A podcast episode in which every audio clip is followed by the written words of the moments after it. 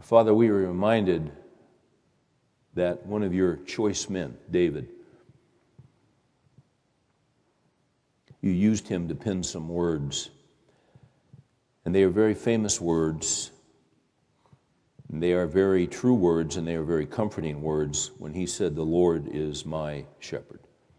I shall not want. And what he really meant by that is that you were the one that he looked to to lead him through life. And not only would you lead him, but you had the power to lead him, and you had the power to protect him, and you had the power to provide for him and to give him everything that he needed. If anyone ever knew um, seasons of great accomplishment and experienced the applause of men, it was David. And if any, anyone ever knew shame, and embarrassment and humiliation over his own failure, it was David. And that's why we all relate to him so much. But through all that he went through, and the good chapters and the bad chapters, you remained faithful and you remained his God and his shepherd. We are at different uh, places in life. We have guys here uh, from, we, we, we, uh, we have some young men that are just getting rolling in life. Uh, they've got huge choices in front of them. We've got guys that are at midlife, and they've got uh, all the stuff that comes with that the bills and the pressure and the responsibility. They're trying to provide for their families and trying to be good husbands and good dads.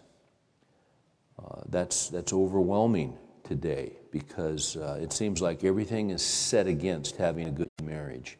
Everything is, is attempting to rip our kids out from under us and deceive them and lie to them and steal their hearts and souls. And sometimes we feel absolutely outmanned and outnumbered trying to protect them. Others of us are further down the road. We've raised our kids, we've got grandkids. That's a whole new chapter. We can't believe we're this far down the road, but we are. And no matter where we are, you're still our shepherd. And, and you provide for us daily, whether we're 20 or whether we're 90, we're walking by faith and not by sight. We all have areas of our life that we can't seem to figure out, that we can't get our arms around, that we can't get under control. And in that area, we are trusting you with everything we have. It's different for every guy. But we all have a, a need that we feel deeply in our lives that if you don't make a way, if you don't come through, if you don't do what only you can do, it's bad news. But we have seen you come through and we have seen you make a way. I, I know, Lord, I don't know this factually because no one has expressed it to me, but this many guys, there's, there's one or two, maybe three, four guys in here, and although they look fine, they're, they're on the edge of despair in their lives. They have never been in such a hard place. They have never dealt with such deep disappointment. And they're perhaps even wondering if it's worth it to keep on living we would pray for the man that finds himself here in that condition, that tonight, by the power of your word, that you would, instill hope into his heart, that you would remind him that you know exactly where he is and that you know exactly what is going on, and that your hand has not been lifted off of him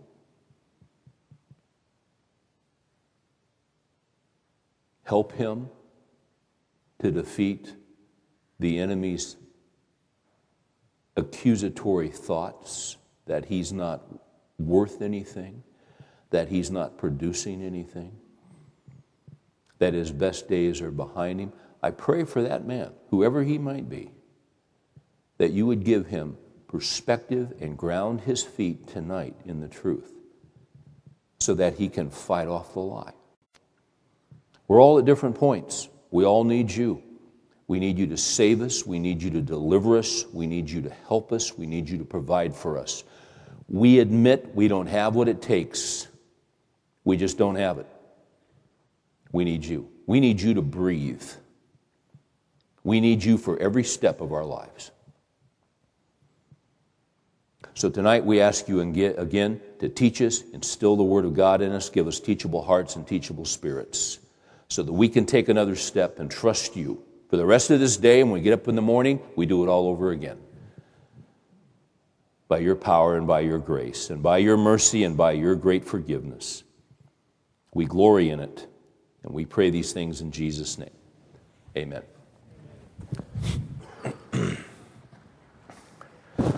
Well, once again, I'd invite you to turn with me to the book of Boaz in the Old Testament. And uh, if you're a first time guy and you know your Bible, you're a little concerned because there is no book of Boaz, but there is a book of Ruth.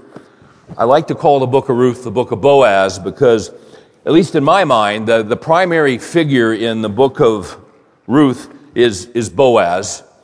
And we've been working our way through this, uh, this little book, but there's a lot of stuff in here. You know, there's a lot of stuff in the Bible. There's not a wasted word in the Bible. There's not a wasted page. There's not a wasted paragraph. All scripture is inspired by God. All scripture is God breathed and profitable for teaching, reproof, correction, training in righteousness, that the man of God may be adequate, equipped for every good work.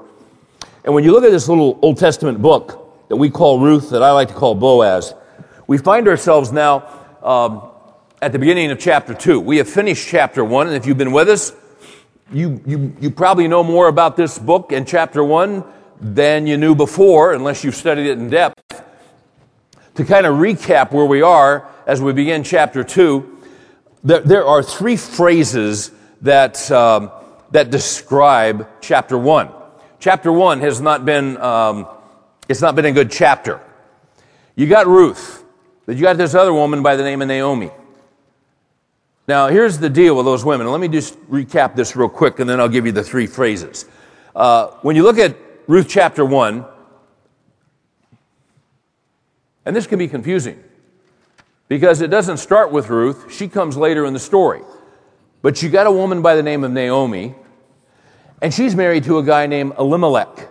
They're Jews, they live in Bethlehem, old little town of Bethlehem. Okay? That's where they live. Uh, but there's a famine. Why is there famine? Because the people have gotten away from God. It's the time of the judges, it says in verse 1. The time of the judges, find out more about the judges, you read the previous book.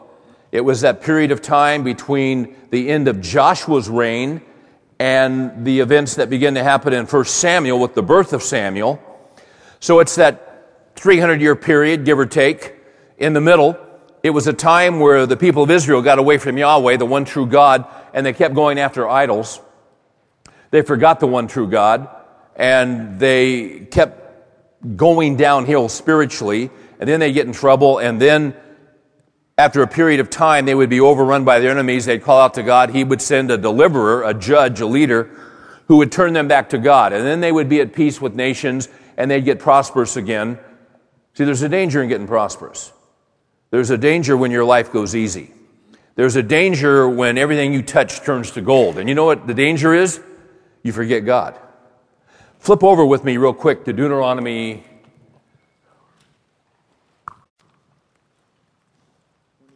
I don't know. Let me take a look.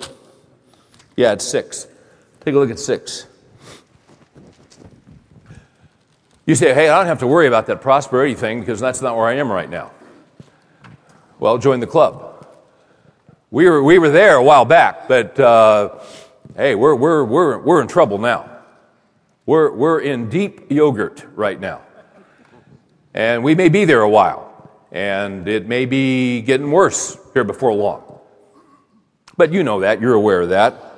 But you see, that's not all bad. Because when we lose things and when things are taken away from us, it tends to focus our attention on our need for God. It was Joe Louis, the great heavyweight champion of the world, who said, I don't love money, but it quiets my nerves. I like that. When you don't have it, you kind of get nervous. But see, when you have it, you tend to forget God. In Deuteronomy 6, when God was speaking to them as He was going to take them into the promised land and He was going to bless them. Uh, verse 10 It shall come about when the Lord your God brings you into the land which He swore to your fathers, Abraham, Isaac, and Jacob, to give you great and splendid cities which you did not build. This is what He was going to do for them. He's going to give them great cities. And I'm going to give you houses full of all good things which you did not fill. Um, you know, some of you really worked. A lot of guys work, work hard. You start out with nothing, and then you know, you the years go by, and you're working and you're working, and there comes a day when maybe you and your wife have somebody draw up your dream house, and you actually build it and you fill it with stuff. There's a lot of work and sweat, blood, sweat, tears, all that stuff. Not here. God says, "I'm going to give it to you." And that's what He did. I'm going to give you houses full of good things which you did not fill, and hewn cisterns which you did not dig. Cisterns were how they captured water, runoff water. They would hewn them out of granite under the ground. I've told you about the one in Israel you can walk down to it, uh, Har Megiddo, Armageddon. There's like 260 steps into this great cistern, and you see the chisel marks. Because one day a guy said, You know, I think I'll hewn a cistern. And he took a hammer and he took a chisel and he started hitting the granite. Took a lot of work to get that 268 steps down there. It took a lifetime, several lifetimes. So, for someone to give you a cistern that had already been hewn, that was quite a gift. I'm going to give you vineyards and olive trees which you did not plant, and you will eat and be satisfied. When that all happens, what a great thing. What kind of prosperity. What, what a great gift. And then watch this, verse 12. When I give that to you, then watch yourself, that you do not forget the Lord who brought you from the land of Egypt out of the house of slavery. You shall fear only the Lord your God, and you shall worship him and swear by his name. You shall not follow other gods, any of the gods of the peoples who surround you. That's exactly what happened in the book of Judges. They turned to other gods. They were given a lot, but they turned to other gods. And then when God would give them a judge, and it happened 12 times, and relieve them, they'd be okay for a while, and then their hearts would go after other gods again. So that's a downward cycle in the book of Judges. So Elimelech and his family are in the town of Bethlehem. There's a famine because God was judging the nation and was disciplining the nation. This guy tries to outrun the discipline of God, goes to Moab, a godless, wicked nation who were the enemies of Israel and who served false gods. He never should have taken his family in there, but he didn't have a heart for God. He's just looking, he, he thought he was pretty sharp and pretty smart and he could outrun adversity. His plan was just to go over there for a sojourn, which is a brief journey. Winds up, and you know, he thinks, he thinks he's got his Krugerrands, he's, he's, he's sold short, he's done all this stuff. This sucker's slick. And he went out full, the Bible says. And his plan was to be there for a brief time. But what happened was that he died, his sons died. They had married Moabite women. And so now you got his wife, Naomi, you've got the sons' uh, wives, Orpah and Ruth, and now they've lost everything. That's, that's what's happened in chapter 1. As we said last week, um, and this is where we come to the three phrases to describe where we are. Uh, you, you, you can summarize uh, chapter 1 and the life of these two women. Now, Ruth and Naomi are coming back to Bethlehem. They're coming back because they're left destitute and penniless. it's hard to describe the condition of these women. Women didn't have a lot of rights back then. Uh, they couldn't go down and get food stamps. They couldn't get down and get some kind of government grant. It was sort of like they were living in their car. When we were out in California uh, for a couple weeks this summer at my mom's place, I was out driving and pulled into a gas station. And uh, I was filling the rental car. And I look over across the, you know, in the other lane. And there's a gal there, uh, window down, I'm going to say late 20s. And there was a guy next to her. And I just noticed her. She just looked, she just looked completely defeated. She looked in complete despair. And I saw her, and I'm pumping gas, and I look over, and, and I, just looked bad. And, and it struck me because she was about the age of my daughter, Rachel. And, and she said, Sir, excuse me. She said, Do you know how far it is to? And I said, Yeah, it's about 150 miles. She said, Okay, thanks. And then the guy leaned over and he said, um, You don't know me, and if I tell you the story, you probably won't believe me.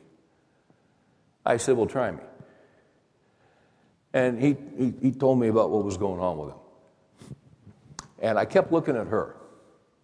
And they didn't have any money. So I said, Hey, you know what? Where are you going? The guy said, We're going over here. I said, Okay, I'm going to I'm going to buy you a tank of gas. I found this credit card on the sidewalk. I'm using it. You might as well use it. no, I didn't say that.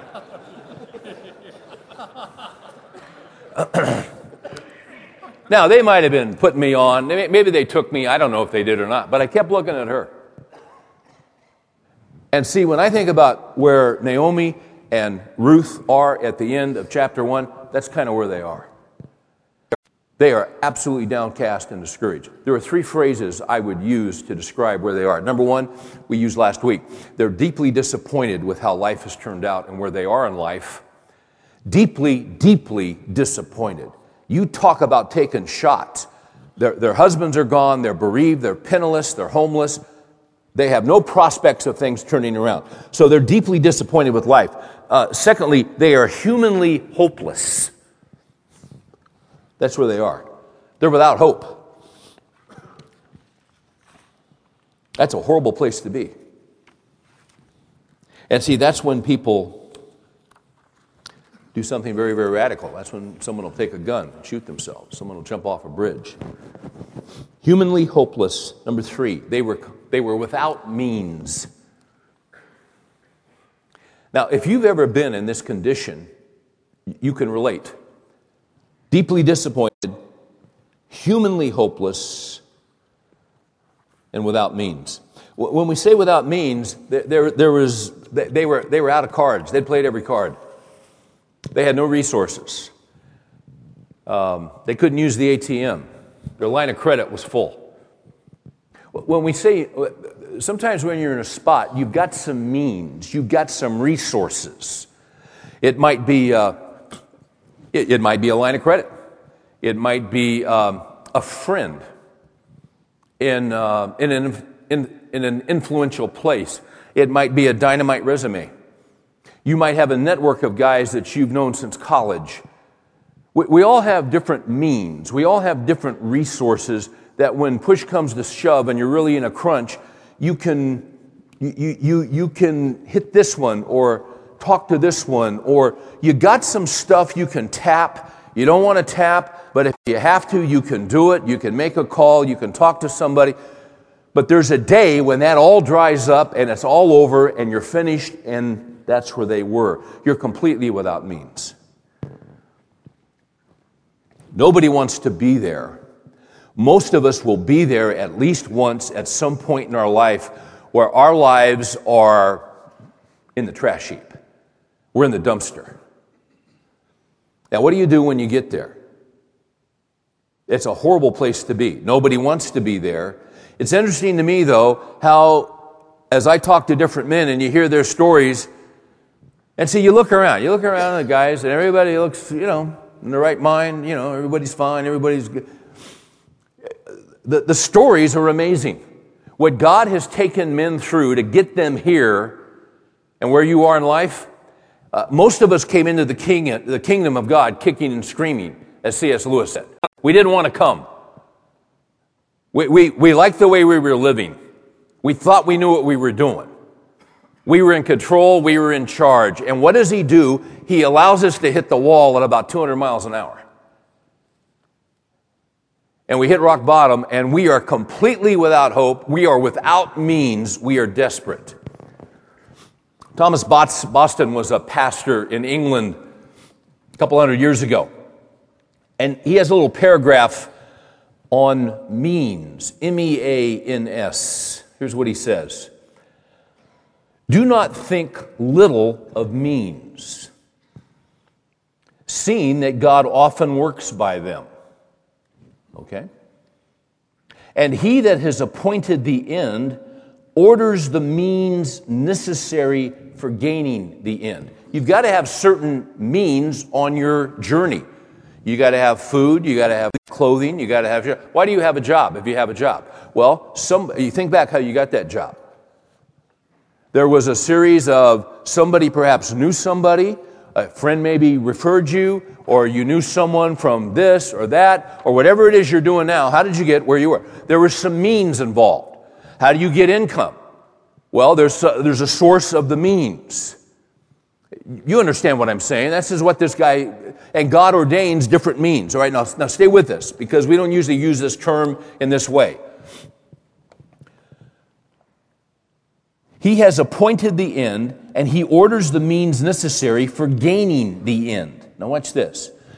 However, do not rely upon means, for they can do nothing without God.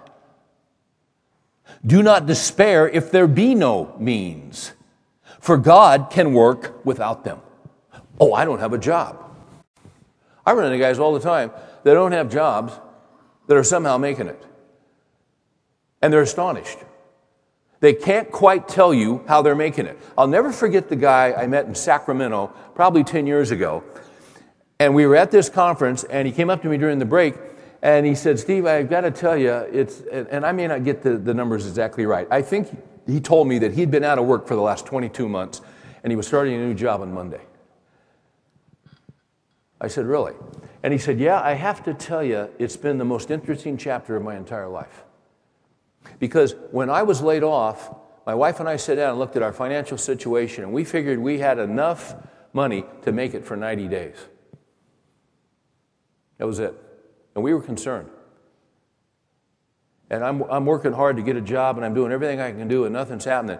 So we had enough to make it for 90 days. At the end of 90 days, my wife and I sat down and we looked at our financial situation, and we figured out we had enough to make it for another 90 days.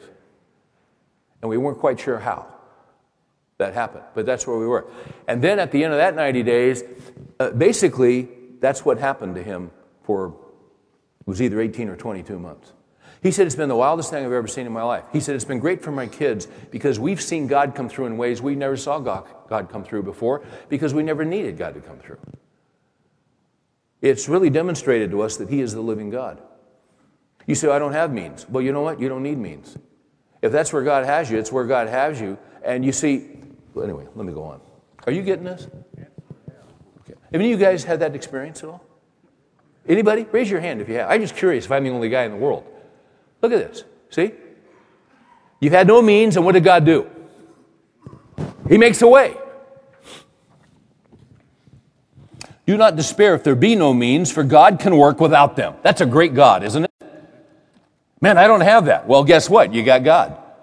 You're okay. God can work without them as well as with them. So if you got it, fine. If you don't have it, fine. Hosea chapter 1, verse 7. Do not despair if there be. No, no, I'm, I'm, this, is, this print is too small and I, and I missed a phrase. Hosea 1 7 says this I will save them by the Lord their God, and will not save them by the bow. I will not save them by the sword. I won't save them by battle, or by horses, or by horsemen, but I, the Lord, will save them. You know, it's interesting to me, in Deuteronomy chapter 17, there were certain stipulations the king of Israel could not do.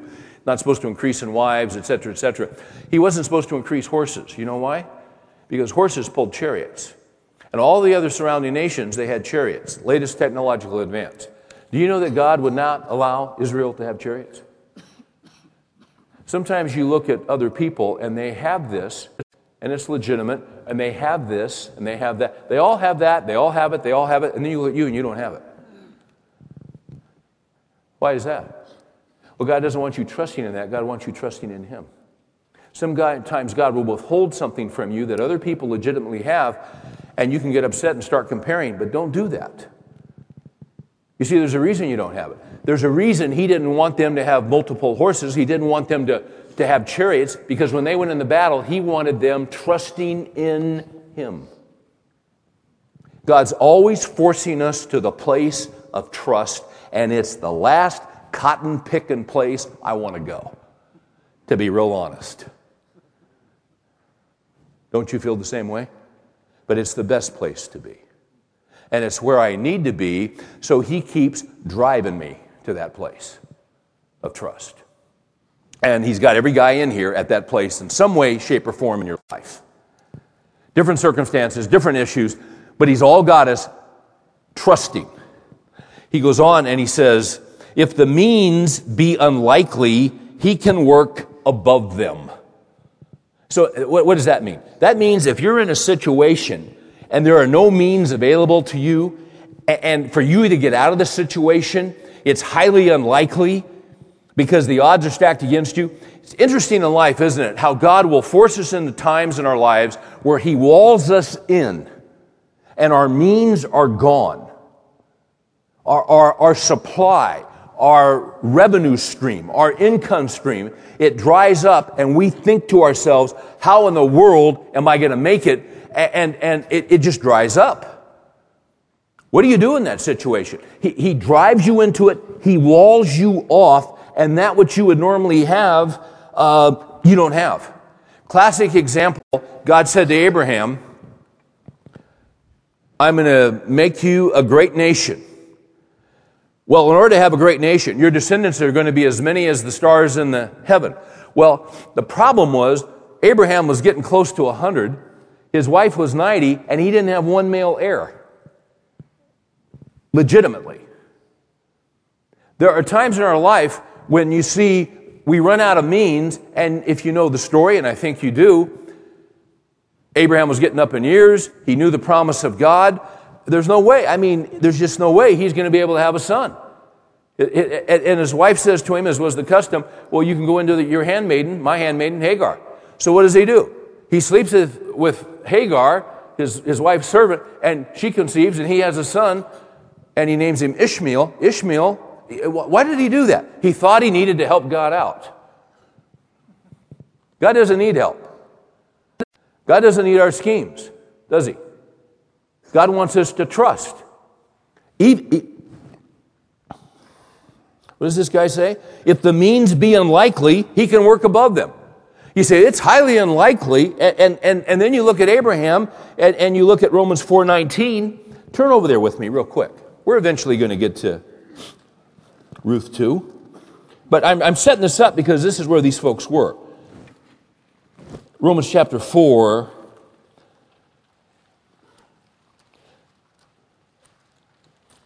verse 19.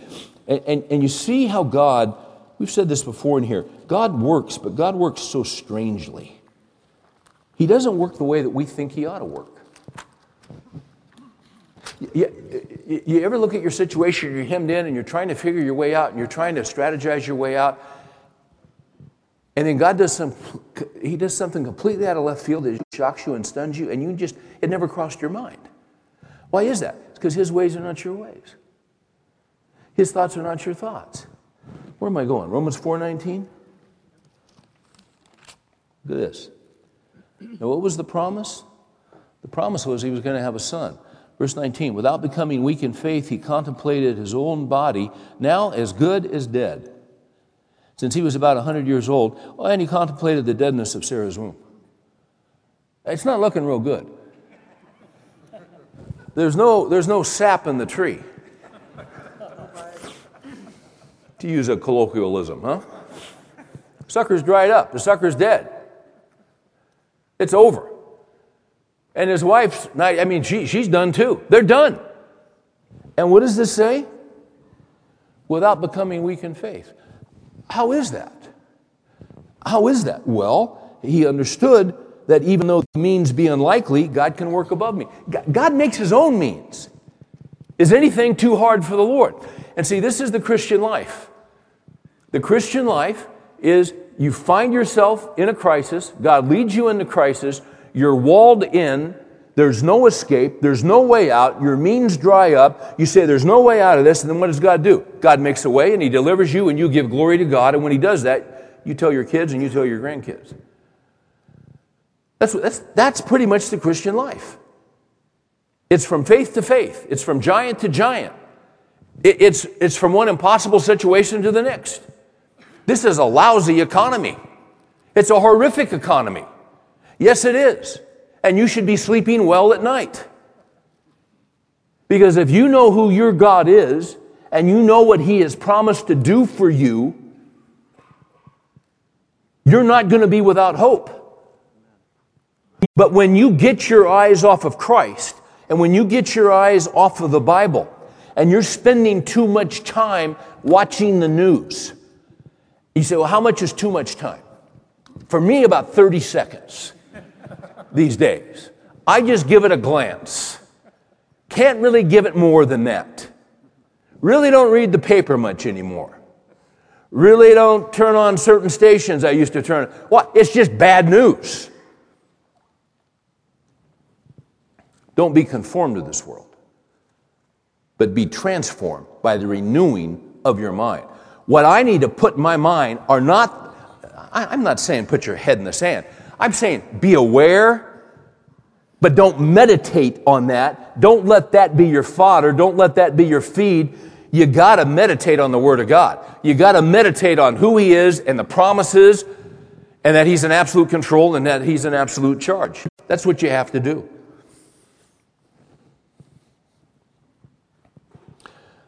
So this guy's body is dead. He understood it's not a problem for God.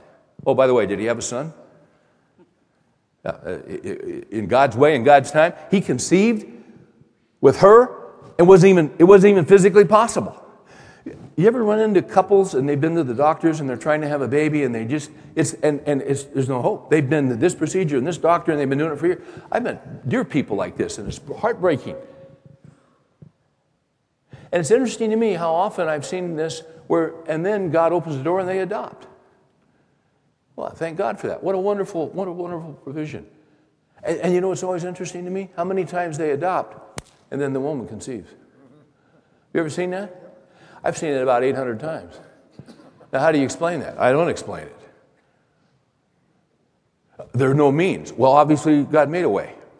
You never know. You never know when God's going to show up. I, I, talked with a guy yesterday on the phone. I've known him for a while. Uh, he has been. Um, his story is pretty close to Job's. I, I don't want to overstate. He, he's taken an incredible beating. He loves the Lord. Uh, he's in the place of deep disappointment. I, I know from things he has said to me over the years in discussions. Just, I know that if he could die, if he could die, he would welcome it. Because there's been such deep disappointment and there's just continued agony in his life. And, and he, uh, he called me yesterday and told me about something that has occurred in the last 10 days and what has happened. And I talked with him several weeks ago, and he was about as down as I've ever, in our friendship, ever seen him. Pretty much getting to the point of losing all hope. And I have to say, I was right there with him. Uh, didn't expect him to live long. And he called me this week and he said, I'm not sharing this with too many people. And he was very hesitant. It took him a while to get it out. But what's happened is God has completely delivered him and changed his circumstances. And it's, he's trying to assimilate it. He's shocked, he's stunned, and he doesn't quite know what to do with it. He's almost afraid to tell anybody. It's pretty wild.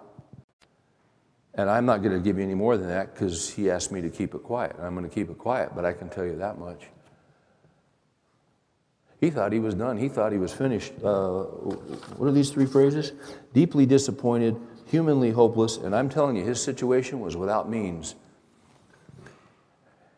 And that entire situation has been lifted off of him in the last 10 days. Absolutely incredible, astonishing. Absolutely astonishing. Now, that's kind of where these folks were. So let's get to, uh, let's get to chapter 2. Because as we said last week in Ruth chapter 1, in Boaz chapter 1, chapter 1 is about deep disappointment. What's chapter 2 about? It's about the divine appointment. You never know when God's going to show up. You never know. And you're out of means, that's not a problem for him. Ray Stedman used to say, resurrection power always works best in a graveyard. I love that. I heard Ray say a lot of things over the years. It's one of the best statements I ever heard in my life. When you think you're done, when you think you're dead, when you think your life is over, when your situation is hopeless, let me tell you something, man, that's when resurrection power works. God looks for those situations. And may I say this to you? He puts us in situations that are dead. Dead marriages, He can resurrect. Shoot, there are guys in here that had dead marriages, and now they got a ministry helping other marriages that are dead because he's made them alive. That, we, we got guys in here that, whose lives were ruined by pornography, they uh, lost stuff, lost. I was talking with a guy this week, lost everything. Was living the good life, Christian guy, church, the whole thing, family, everything good, good. Lost it all through pornography. Lost everything. What does he do now? He ministers to guys who've lost everything through pornography. And God's resurrected his life. This is the Christian, this is what God does. We're not playing church. This isn't some Texas cultural Christianity. Well, that's just because you live in Texas. We live in Maine. Well, move to Texas. Uh, it's a different culture in Maine or in where, you know what I'm saying? This just isn't a cultural thing. It's either true or it's not true.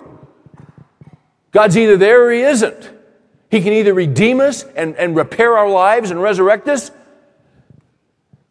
Do we get deeply disappointed? Yeah. Are we humanly without hope? Yeah. Are we without means? Then hold on and strap it up, man. Because he, he obviously is not done with you yet. Okay. Let's look at uh, chapter 2. Here's a divine appointment. They think they're done. This, they think they're finished. It's over. Watch this. It all changes with a guy by the name of Boaz. Boaz is a picture of the Lord Jesus Christ and what he does when he comes into our lives.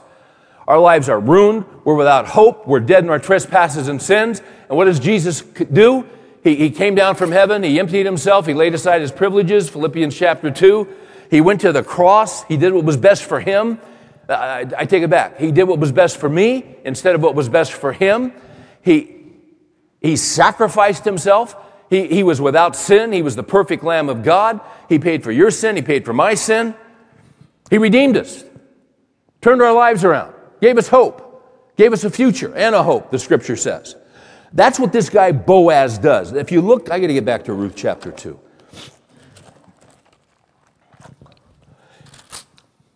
Now, Naomi had a kinsman of her husband, a man of great wealth of the family of Elimelech, whose name was Boaz. So here we see Boaz finally for the first time in this story.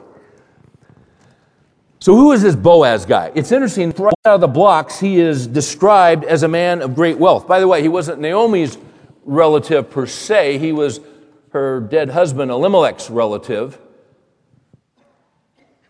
But you see, family was bigger than we think of family in this day and age.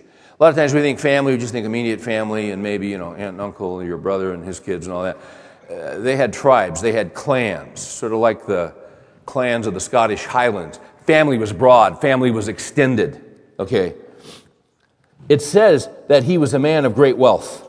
Now that's interesting, isn't it? Because here are Naomi and here are Ruth, and they're homeless, they're destitute, they can't even get food stamps, and they're living out of the car, and there's no gas in the car. They've got nothing, but here this guy shows up and he's a man of great wealth. Leon Morris says that exact expression, the exact expression rendered a mighty man of wealth, is elsewhere translated a, mighty man of valor, Judges 11.1. We perhaps get the force of it by thinking of our word knight, K-N-I-G-H-T. This word originally applied to a man distinguished for military prowess but it is now used widely of those whose excellence lies in other fields. In the Old Testament, it most often has to do with fighting capacity. Boaz may have been a warrior, for these were troubled times, and any man might have to fight. But in this book, he appears rather as a solid citizen, a man of influence and integrity in the community, and it's likely that is what this term denotes here a man of wealth. He was a man of substance, he was a man of character, he was a man of gravitas. As Thomas Watson would say, he was a fixed star instead of a shooting star. A lot of guys make great first impressions, right? They just wow you. Uh, first impressions actually don't mean much. You know what means a lot is the 150th impression. That's when you find out who a man is. This guy was steady. You know what? This guy kept making impressions, and the longer you're around him, uh, the more you trusted the guy. He was a stalwart. He was a stud. He was a man of God. He was a pillar. It's interesting. One of the I was reading today in uh, I think First Kings, and they had a couple pillars when when Solomon built the temple for the Lord, and they had two significant pillars, and one of them was named Boaz. Boaz, strength, steadfastness, steadiness. No charge. I just threw, the, threw that in. Okay. We got to get hopping here. He's a godly man. Let, let me tell you something. God loves men, God loves to build men, and God loves to use men. Do you know that? God wants to use you. He wants to use you to make a difference in somebody's life who's hurting. He wants to use you in somebody's life who has a need. He, he wants to use you as a representative of Christ. Don't you want to be used? Why the heck would you be here on a Wednesday night? You know why? Down deep in your gut, you want to be used by God. You want your life to count. See, that's why he's doing the work in your life. That's why he takes you through stuff. And I'm telling you something, he took this Boaz. This guy just didn't get here by living an easy life. He had some deep disappointment, as we'll see in a minute. But let's roll. Let's go to verse 2. And Ruth the Moabitess said to Naomi, remember, these, these women are the, the, the widows, no money, no stuff, no anything. And Ruth the Moabitess said to Naomi, Please let me go to the field and glean among the ears of grain after one in whose sight I may favor. What does that mean? You just said that to your wife this afternoon. Let me go glean in the. You don't. We don't talk like that. We, we, that's a different culture. What What is this about? Well, it's harvest time. By the way, these women were destitute. They were in big trouble. If you look at chapter one, verse twenty-two, they made their way back to Bethlehem because they basically have nothing. It says, and they came to Bethlehem at the beginning of barley harvest. There's the providence of God and the timing of God. They had to come three months before, there would have been no barley harvest. If you look at Leviticus 19, verse 9, let me tell you what this is about this whole gleaning thing. God instituted this in the nation of Israel, and he said this in 19:9. Now, when you reap the harvest of your land, and this is the first harvest of the spring, which is the barley harvest, when you reap the harvest of your land, you shall not reap to the very corners of your field, nor shall you gather the gleanings of your harvest. You leave the corners, you leave the edges. It was said of the godly men in the Old Testament, they would leave a quarter of their harvest on the edges. They just wouldn't, they just wouldn't shave it. They'd be big sections. Who is it for?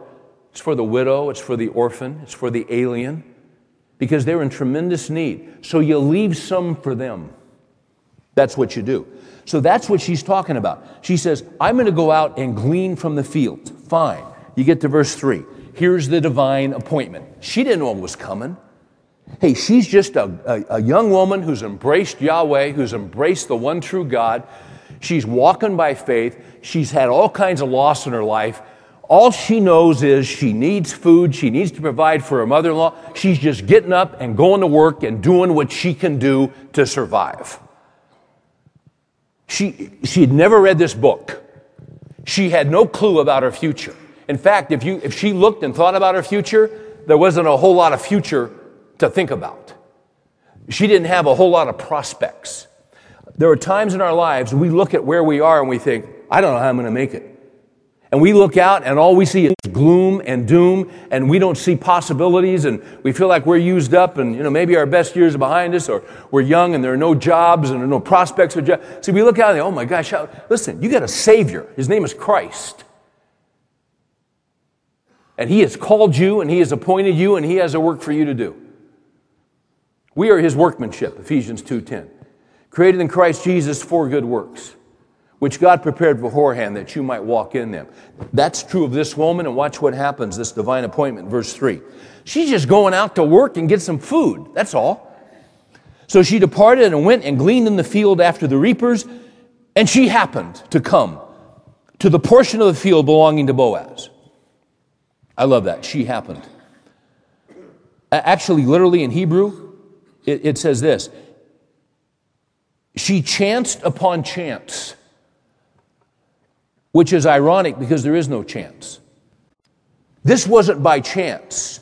This was by divine appointment. So what happens? She happened to come, note the phrase, she, she, she happened to come to the portion of the field belonging to Boaz. Now, what does that mean? What does that mean? Well, once again, we don't live in this culture. Let me see if I can find this. Okay. Um, John Watson writes this Since land was apportioned by tribe and clan and family, what would have looked like a single field may have had delineated tracts that belonged to various clans or family members. So when Joshua took them in the land, they distributed the land. And so certain tribes, they, they would have uh, hundreds of square miles of land. But then it would be apportioned within the tribe to the different families. Now, here's the deal. So, you, you know, you, you, had some land, and then your cousin was next door to you, and your, his cousin was, you know, you know, okay. But they didn't set up barbed wire, and they didn't set up white fences with gates, with fountains. If, if you just looked, if just somebody just showed up and you looked out, you just see fields. But what you didn't realize, because there was no delineation and because there were no clear fences, it just looked like it was one big field. But it wasn't, it was portioned out. The way they would portion it, they would take small piles of stones and they'd put them on each corner. But, you know, there were stones and fields, and if you didn't know what was up, you wouldn't know that's what that was, that that was a boundary. In fact, the scripture says, don't move the ancient boundary markers. But she was a Moabitess. She didn't know that. No offense. She, she's just going out in the field to glean. But chance upon chance, she goes into the portion of the family field that's owned by Boaz. That wasn't by chance, that was by the providence of God. The mind of man plans his way, but the Lord directs his steps. Okay. Now, watch this, verse 4. So she's, you know, she shows up on Boaz's property. Okay, now here comes Boaz. Uh, now behold, Boaz came from Bethlehem, said to the reapers, May the Lord be with you. And they said to him, May the Lord bless you. By the way, I got to tell you something interesting. You know, it's just a greeting. What does he say?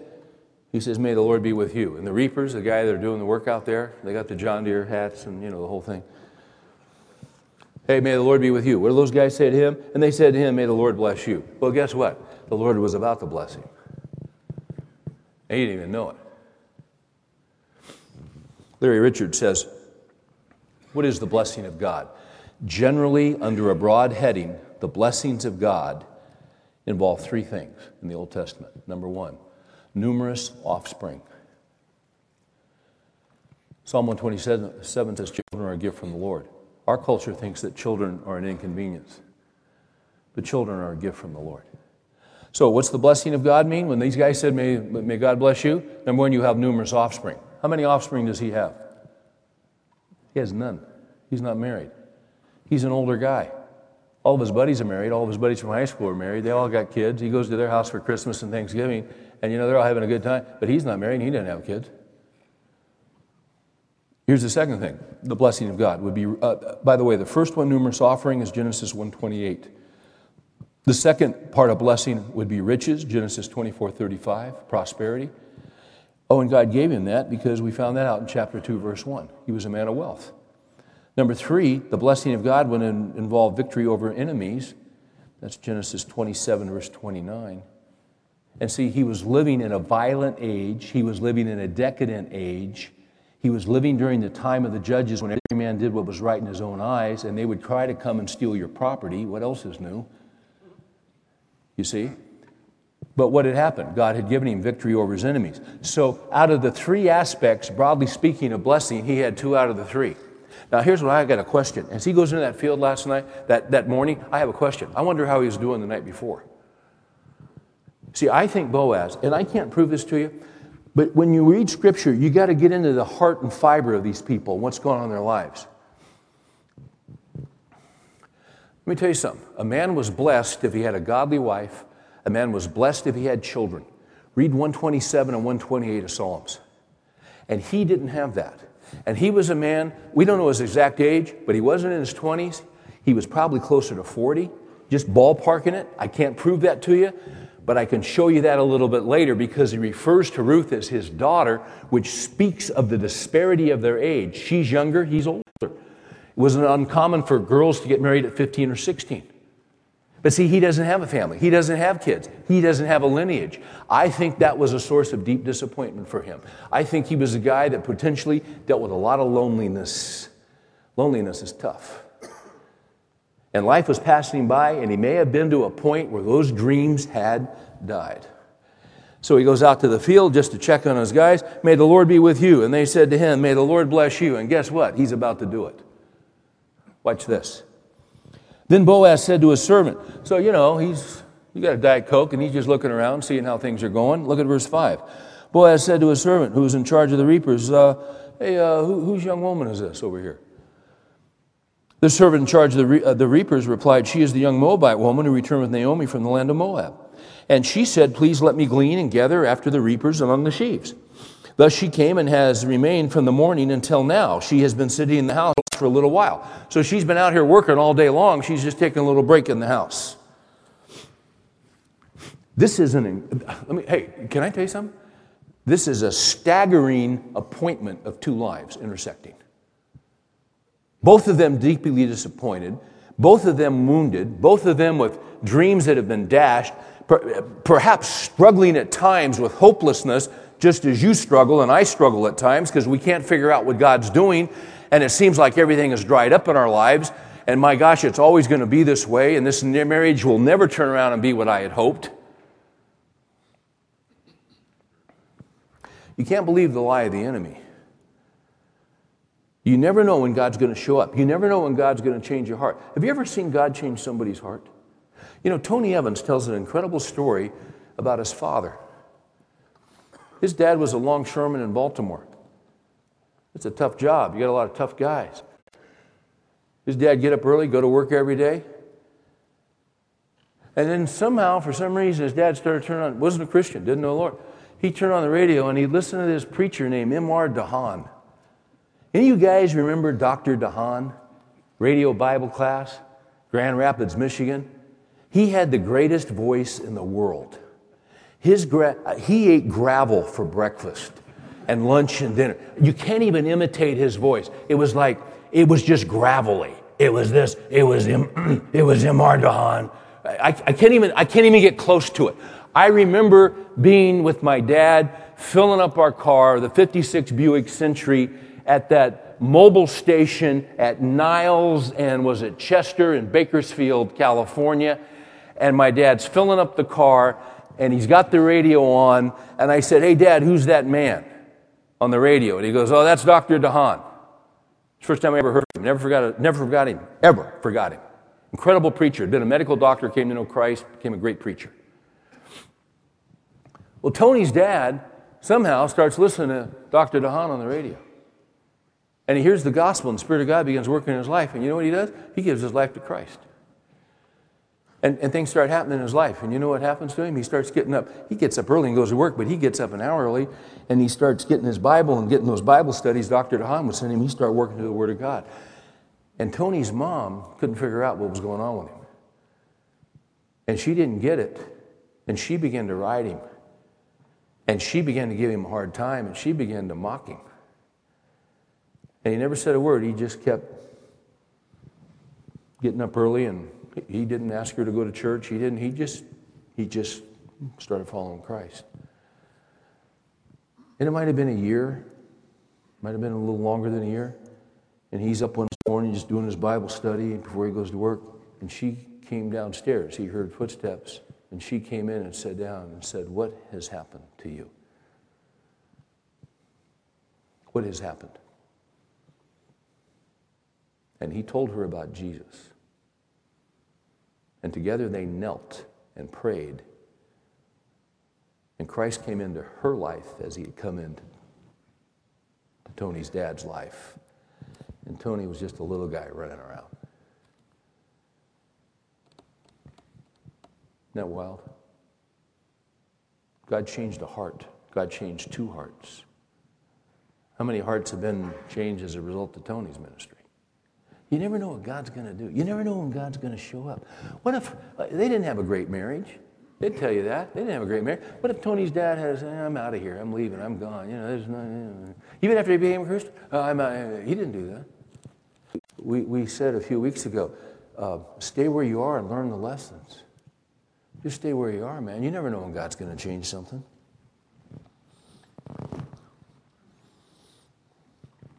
All right. How am I doing? Oh, gosh. Lou's giving me that. Does that say five, Lou? Is that what that says? I'm trusting that's five hours and not five minutes. Watch this real quick. All right, watch this. Watch verse 8. He gives me these time cards that I ignore just so we get you out of here on time. Okay, so you see this divine appointment in the field, and all of a sudden these two people show up. Watch this. Then Boaz said to Ruth, Listen carefully, my daughter. Why does he say my daughter? Because he's a lot older than she is. Do not go to glean in another field. Furthermore, do not go from this one but stay here with my maids. Why would she stay with the maids? Well, the reapers are reaping, and then the maids would go behind them, and they would have twine, and you've seen those sheaves in those old pictures? They would gather up the barley, and then they'd take the twine and they'd wrap it up and put it in stacks. He said, You stay with my girls that are putting the barley together, okay? Don't go over there, don't go over there. You stay with my, my people on my land. Let your eyes be on the field which they reap and, and go after them. Indeed, I have commanded the servants not to touch you. Women had no rights. Women were vulnerable in the time of the judges. If you read Judges chapter 19, you'll find out about a man who gave hospitality to a Levite. And the city was so wicked that the men of the city got drunk and said, We want to have sex, bring him out here. We want to have sex with him. And the, the man said, No, but I'll give you my virgin daughter and I'll give you my concubine, and you can have sex with them. And finally, he took his concubine and put her out there and they raped her for the entire night. Once again, Judges chapter 19. And then you know what this guy did? First of all, think, I'll give you my virgin daughter and my concubine. What is wrong with that? But the time of the judges was a time when every man did what was right in his own eyes and there was no morality. The further you get from God, the more lawless you get. That's where our culture is. You want to know what our culture where it is, why we got there? Read Romans 1:18 to the end of the chapter. That's where we are. You say it can't get any worse. Yes, it can. You say that's pretty bad. Well, it got worse because you know what he did with his concubine?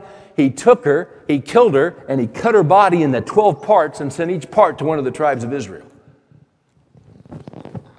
You didn't want to be a woman in that day and age.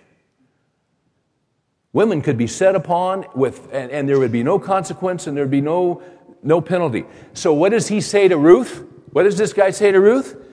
He says, You stay in my field with my people. I have commanded the servants not to touch you. When you were thirsty, go to the water jars and drink from what the servants draw.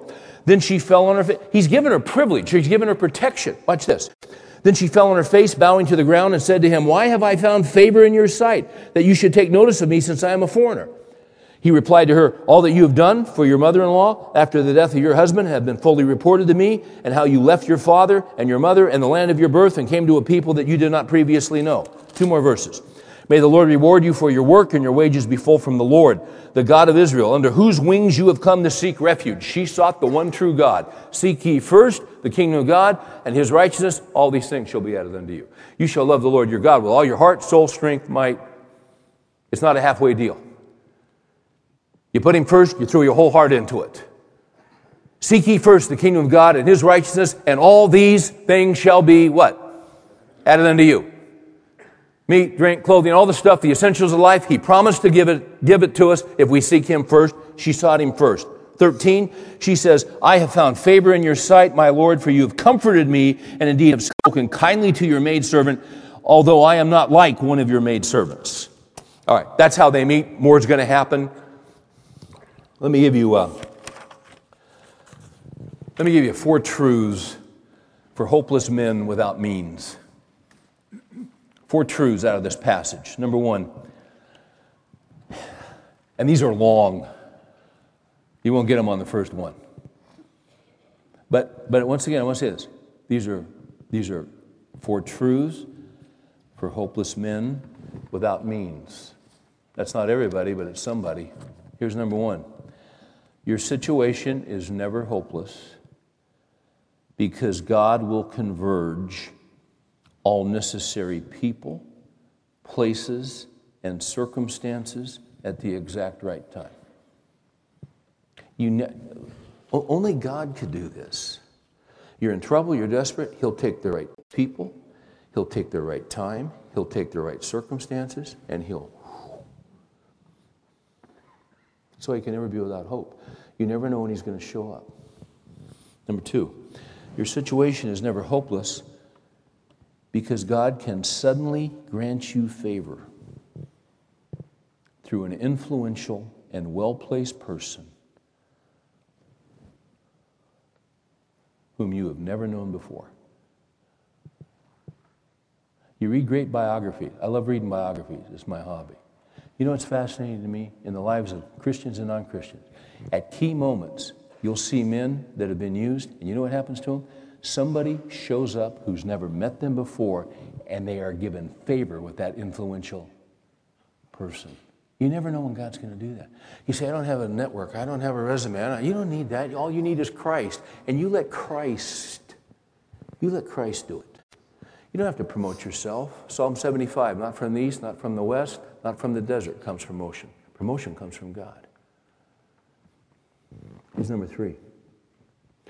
Your situation is never hopeless because God can straighten what He has bent. Man, my life's broken. My life's busted up. Oh, yeah? Is it? Okay, well, guess what? He can straighten it. You got a withered hand? Jesus says, stretch forth your hand. You know what's interesting about that? Remember that in the Gospels? Men with withered hand don't have the power to stretch forth their hands. What did Jesus say? Stretch forth thy hand. Your life's broken, he can straighten it. Here's number four. Your situation is never hopeless because God has a detailed plan for your life and existence. He has a detailed plan. It was A.W. Tozer who said this. He said, and I want to get it right. He said, God will not use a man greatly until he has hurt him deeply. One more time. God will not use a man greatly until he has hurt him deeply. Why would you be hurt? Because you've lost it all. Because your dreams, your life is shattered. You've been hurt greatly. Ah, but those are the men God uses. He takes their broken lives, He takes their broken dreams, their broken situations, often by their own making. And what does He do? He resurrects them and He uses them. It's been His plan from before the foundation. You're still alive, you're still here. That's because He has a work for you to do. And you can't die until you do it. So, our Father, we bow before you. We thank you for hope. We thank you for hope out of this story. This was just a normal day. You got a lady trying to make it, she's trying to survive. You got a guy with a broken heart, broken dreams, showing up to see how business is going. And boom, we never know when you're going to show. We never know when things are going to change. So help us in the interim to keep trusting and to keep our eyes on you. We fix our eyes on Jesus. And in his name we pray. Amen.